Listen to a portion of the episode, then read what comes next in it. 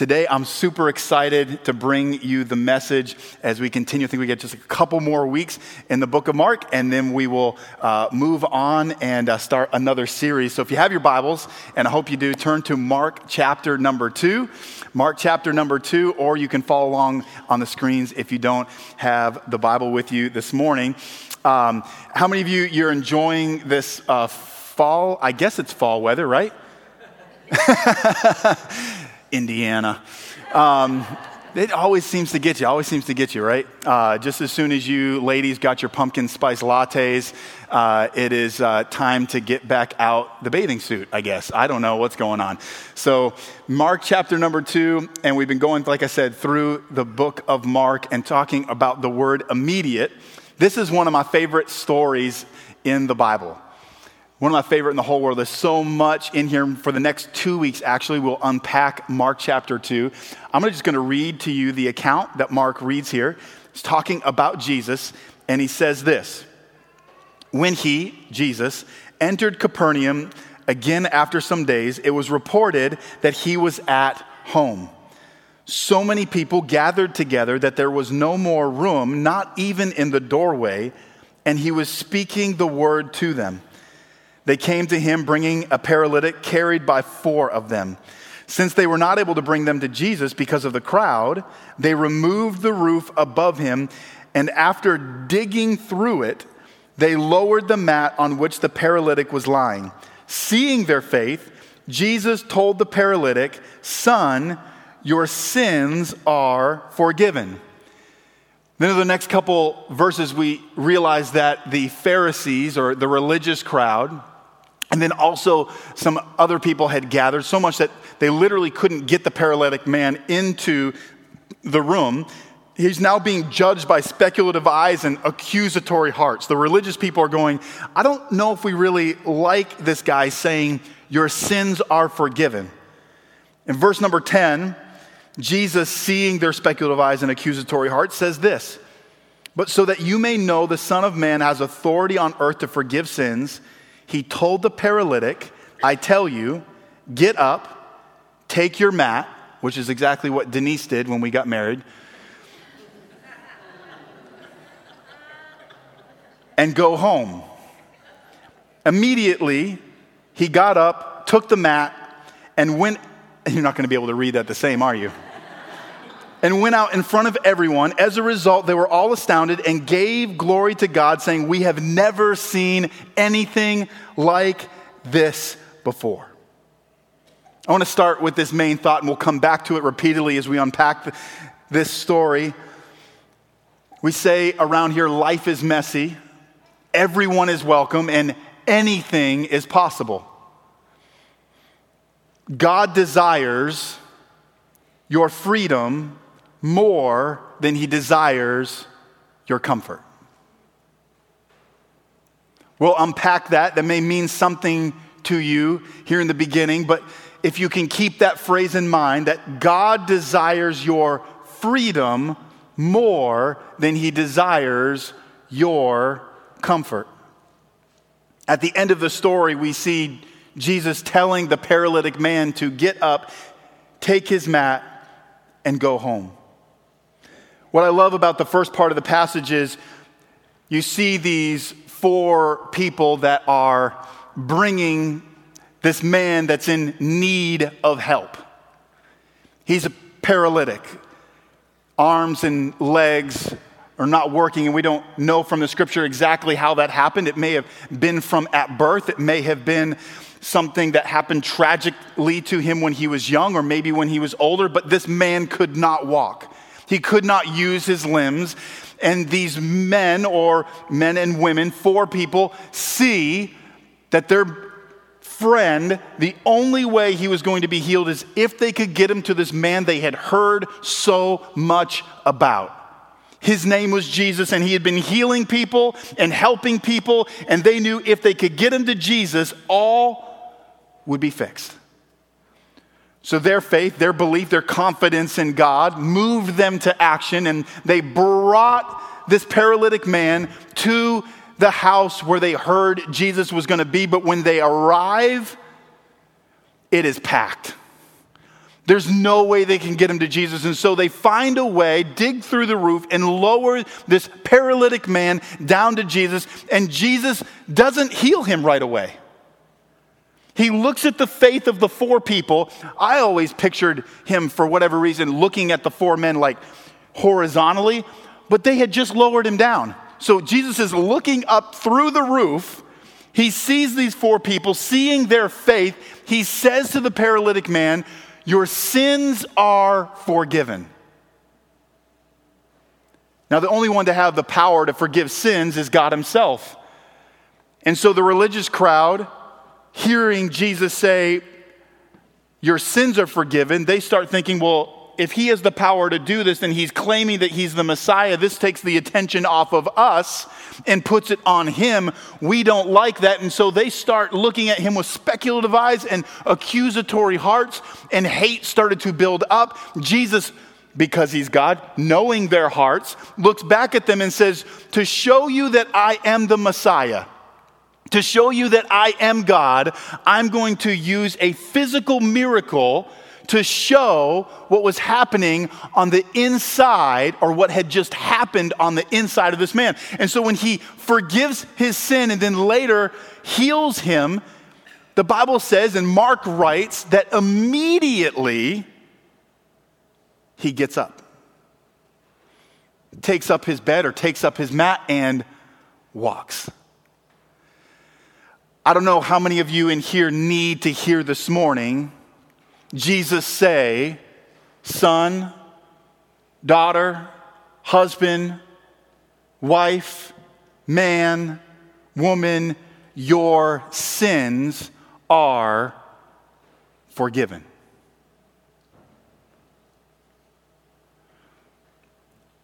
Depending upon your church background, your sins being forgiven and salvation may mean that one day you prayed a prayer and God forgave you of your sins, and then you moved on. And you may even be familiar with the passage where Paul writes, Behold, all things are become as new, old things are passed away.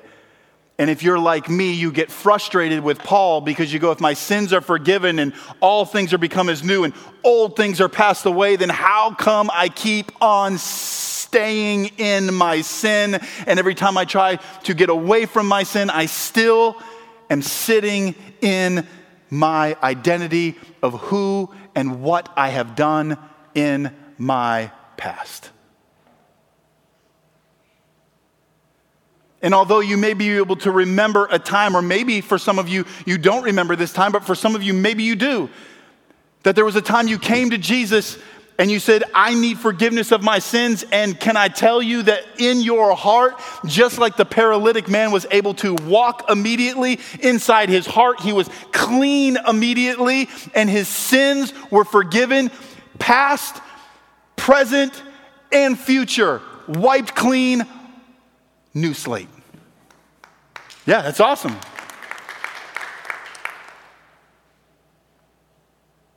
Jesus says to you this morning, once again, I'll say the main thought, and we'll continue to unpack this that your comfort is less important than your freedom. We say if life is messy, then we are all in need of forgiveness. I think sometimes that phrase, life is messy, can become convoluted when we think that life is messy, meaning, which it does mean this, that mistakes happen, or life can get hard, or unexpected turns, or someone can hurt you. And although that is true, life is messy most of the time because we mess things up because we have a sinful nature.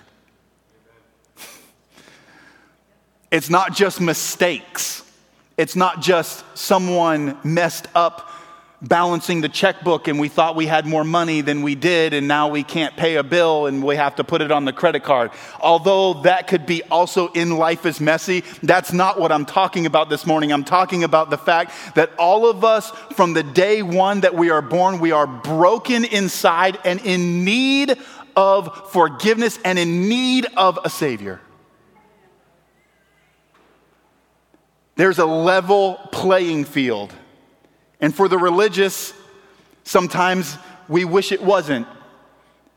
And for the broken, we need to hear this this morning that we're all on the same level playing field no matter what sins you've committed, no matter how big of a sin or little of a sin. We are all in need of Jesus' gift of eternal life and what he did on the cross for us, and we are all in need of forgiveness. Here's what's awesome about the forgiveness that Jesus wants to give you. Whether you are accepting that forgiveness for the very first time or you're in need of forgiveness for what you've done, maybe even this week, Jesus offers immediate forgiveness. Can I tell you, as long as I'm a pastor here at Hamilton Hills, Hamilton Hills will never be a museum for saints, but it will be a hospital for sinners.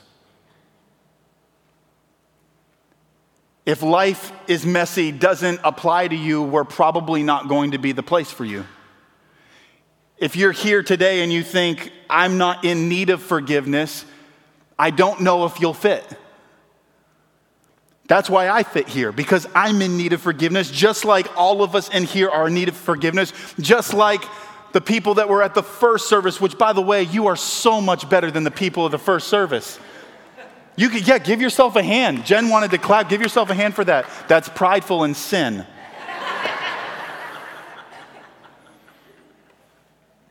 What's incredible as I think about this paralytic man, so often we focus on the physical miracle because it's what we can see on the outside with our own eyes. But in his heart, where he could not have the power to love like Christ, live like Christ, walk away from sin, be pure, now with immediate forgiveness, he could walk away with a forgiven heart and, like the song that we sang, a clean slate and the ability and the power to live a life free of sin.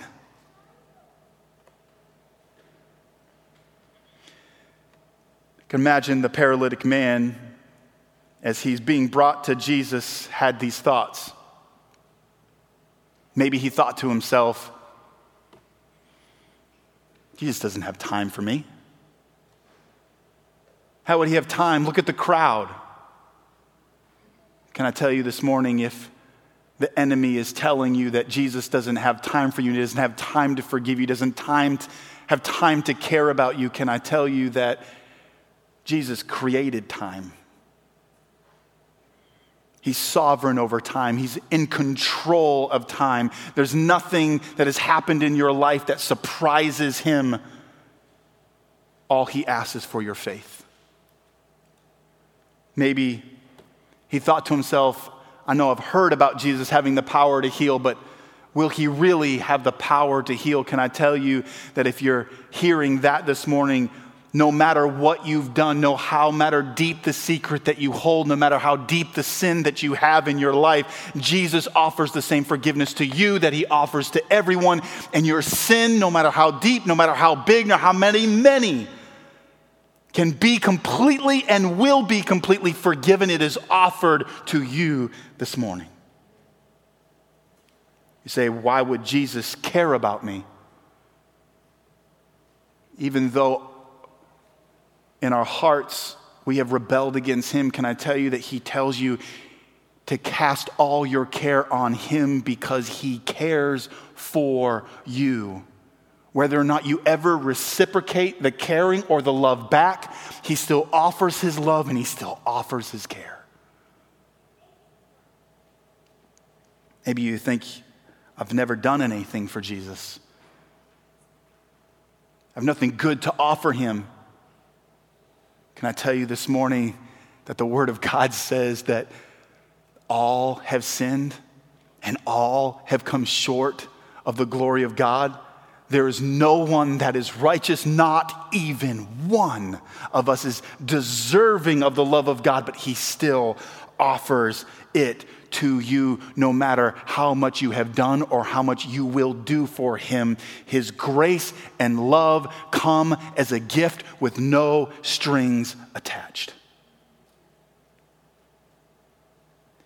If you're thinking those things, can I tell you a phrase that we've had on repeat over the last couple of months that the only weapon the enemy has is a lie? A lot of times we give Satan credit for things that he probably shouldn't get credit for. But one thing that he's really good at is lying. One thing that he's really good at is deception. Bible says that in our hearts are deceitful and desperately wicked. That's why every time I watch a television show, just, just follow your heart. No, don't do that.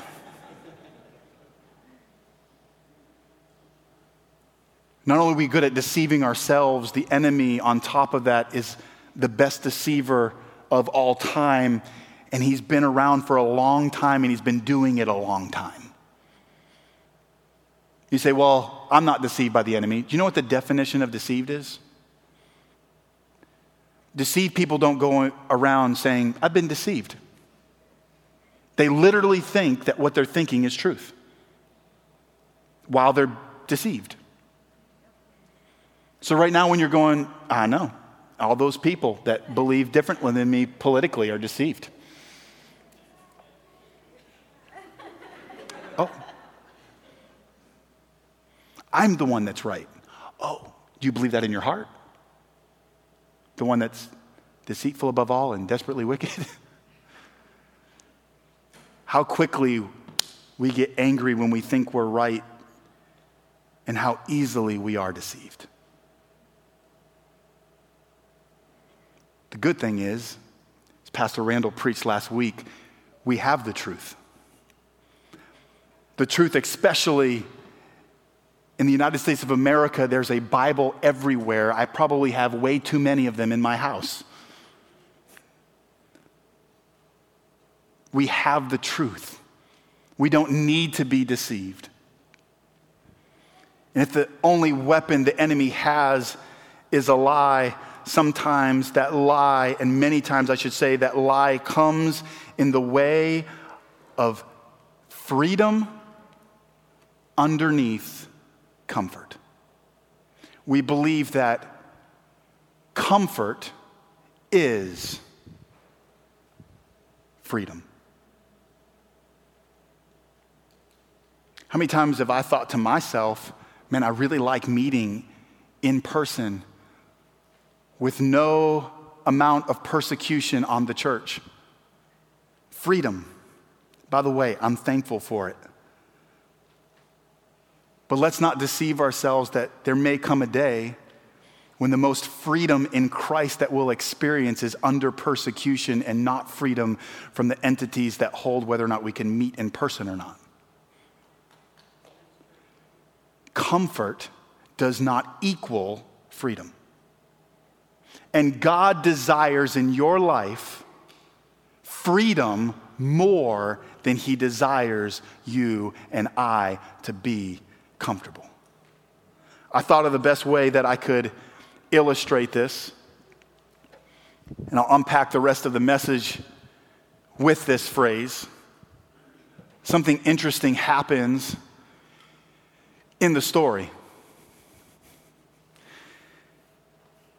If you'll throw up that verse number 10, I think you may have to go back a little bit, Sandy. Verse number 10 says this but so that you may know, this is Jesus speaking to the religious crowd, that the Son of Man has authority on earth to forgive sins. He told the paralytic, I tell you, get up, take your mat, and what? Go home.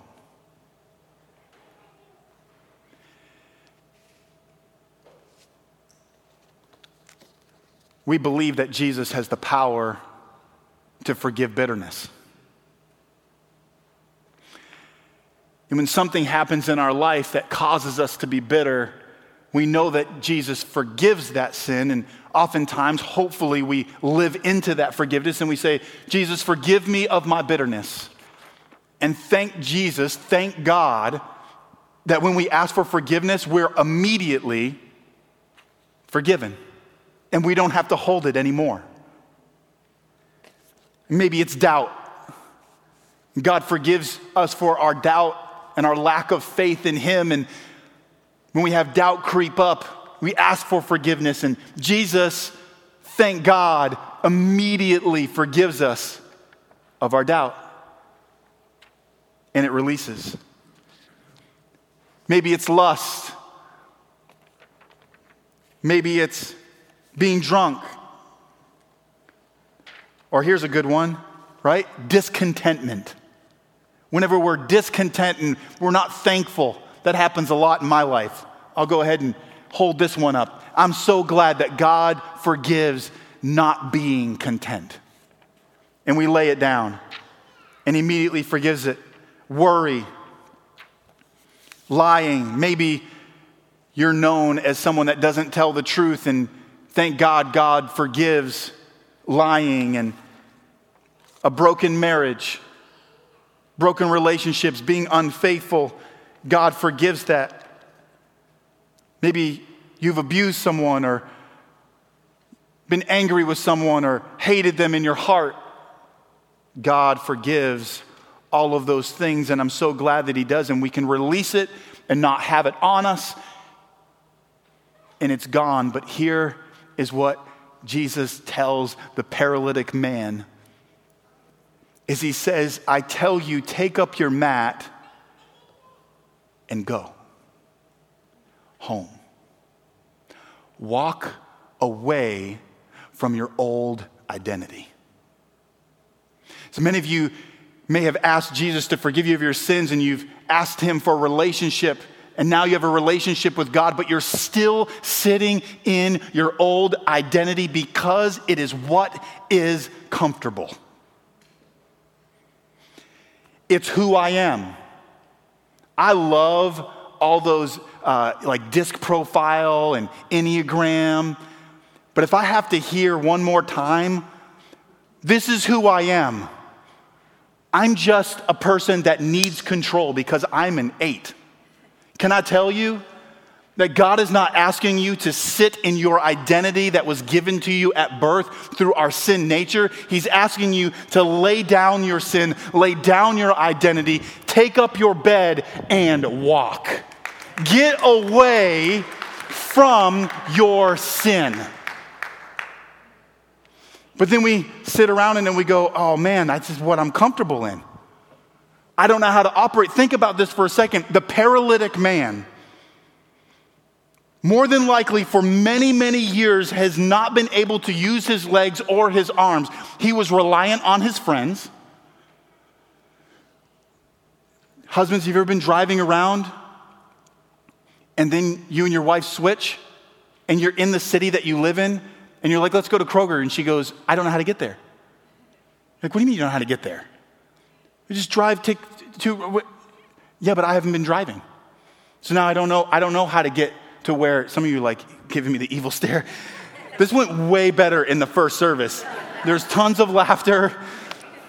I may have said it different, okay? The paralytic man had to learn the city that he lived in because his friends were the ones carrying him around.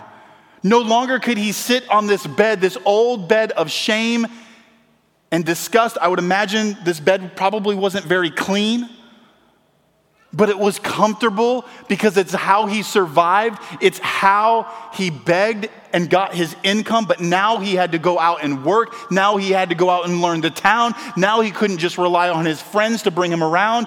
His life had to change, and I'm sure it wasn't comfortable. Was it awesome to be free in his new limbs and free in his new arms and be able to do things? Yes, but he had to take up his bed and walk away from his old life and start anew. And this is what the power of Jesus Christ brings in the cross, we are forgiven immediately in our sins, but Jesus says, don't stay in your old identity. Don't stay around your old sins. Take up your bed. Walk away from your old identity. Walk away from that sin. Husband, father, maybe you are the result of a broken marriage and you needed forgiveness. And God, by the way, gives you immediate forgiveness. But He says, don't stay in the identity of a broken husband. Don't stay in the identity of having shame. Jesus forgave you. Walk away from your sin. And just like He told the woman at the well, go and sin no more. But here's what happens just like the Israelites freed from bondage. If you remember the story in Exodus. Woo! This is our homecoming. Wow, that sounded good. Man, they're all excited. Finally, we've been in bondage for hundreds of years. Moses comes along. The plagues take that Pharaoh. And we're walking out. Can you imagine the Israelites walking out of bondage? Sorry, I don't do that in this era walks out of bondage.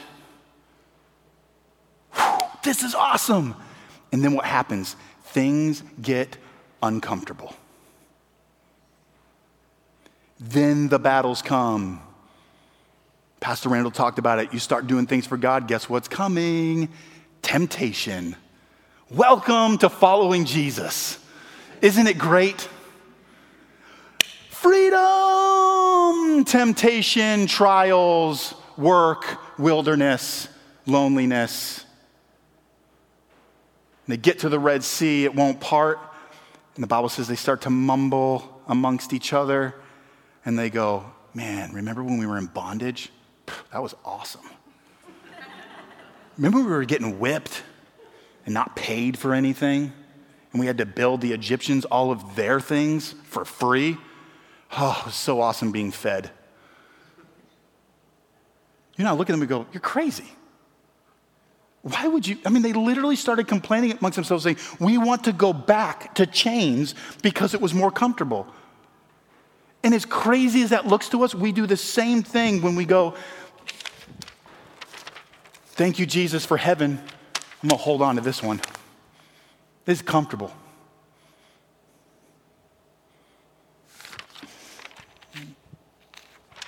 I'm Enneagram 6. Worry is what I do. It's who I am.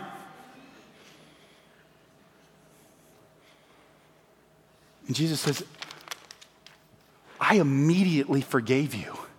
I gave you the Holy Spirit inside of you so that you no longer have to be that person. That's God's part. Here's your part. Take up your bed and walk. You have to walk away from your old identity. The temptation will still be there. The temptation to go back to comfort and what you knew, but can I tell you that your comfort is not worth the price of your freedom in Christ?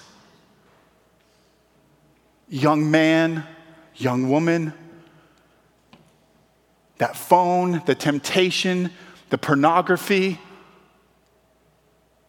young lady, what Snapchat is telling you and Instagram is telling you to be in the image that you have to be and the look that you need to have is a lie from Satan. And it may be what you're most comfortable in because when you get those likes, it feels so good. When you get that message from that person, it feels so good. It gives you the validation. But can I tell you, it's bondage. It seems like comfort, but you're sacrificing your freedom. And just like if you were sitting in a prison with the gates wide open, we choose to sit in prison and in bondage while Jesus has, through his power, opened the gates for us to walk out, but we sit in it. Because it's what's most comfortable. Hey, I'm here to encourage you this morning that Jesus is offering you, by the way, no matter how many times you've chose to live in that identity and stay in that prison with the door wide open, you don't need to feel shame about that. Walk out. Walk out. The shame that you're feeling is you closing the door. Jesus isn't closing the door. He's not saying shame on you. You're saying shame on you. If you're feeling shame in your heart, can I encourage you this morning and tell you that is not from God? That is from the enemy. Yeah.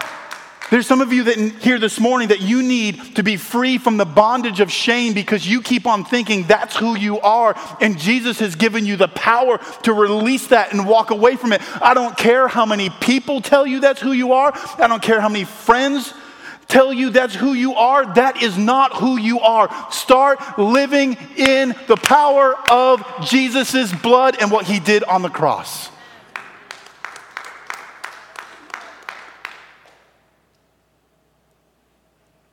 There's some of us in here today that you're so close. You're so close to experiencing freedom. Husband, you're so close to experiencing freedom. But you have to walk away from what's most comfortable. Heads bowed and eyes closed. In just a moment, we're going to sing. And and I'm going to do something a little bit different. I'm not going to extend an invitation. I'm going to plead with you to come. And here's why.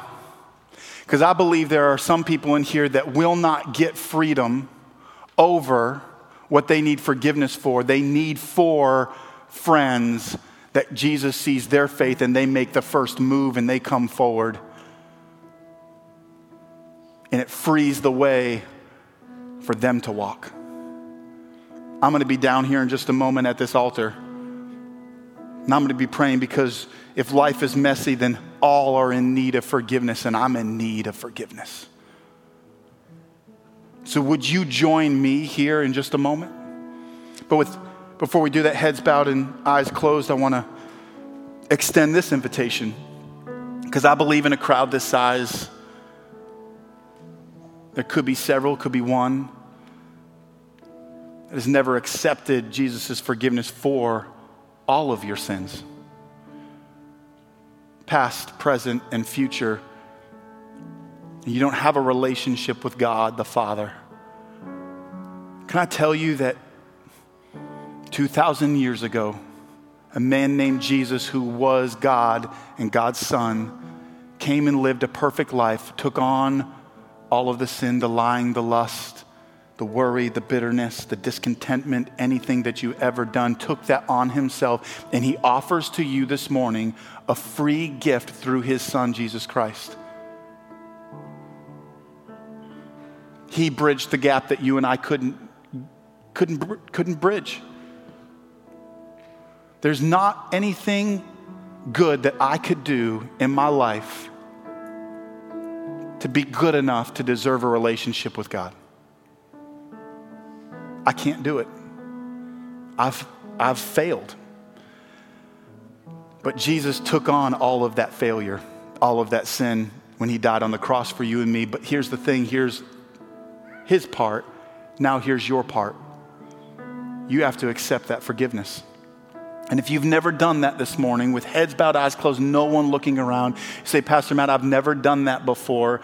Would you pray for me? I won't embarrass you. I will not call you out. I just want to pray for you. Would you just quickly slip up your hand so I can see it high enough so I can see it? Anybody like that in here this morning? I see one, see two. Anybody else? Anybody else in here?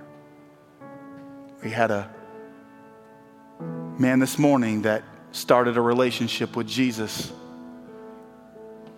And just about an hour ago, Jesus forgave his sins immediately past, present, and future. So, right where you're sitting, with still no one looking around, would you mean this in your heart if you truly want that forgiveness from God? so you can have a relationship with Him, would you just pray something like this silently where you are? God, I know that I'm undeserving of a relationship with you. My life is messy. I've sinned. But today I accept your gift of eternal life because of you and what you did in my place You paid for my sin on the cross, and I accept that today.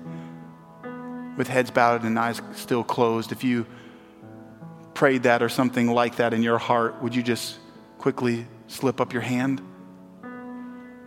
Yeah, I see that. That's awesome. That's great. Would you do this with me? Would you stand?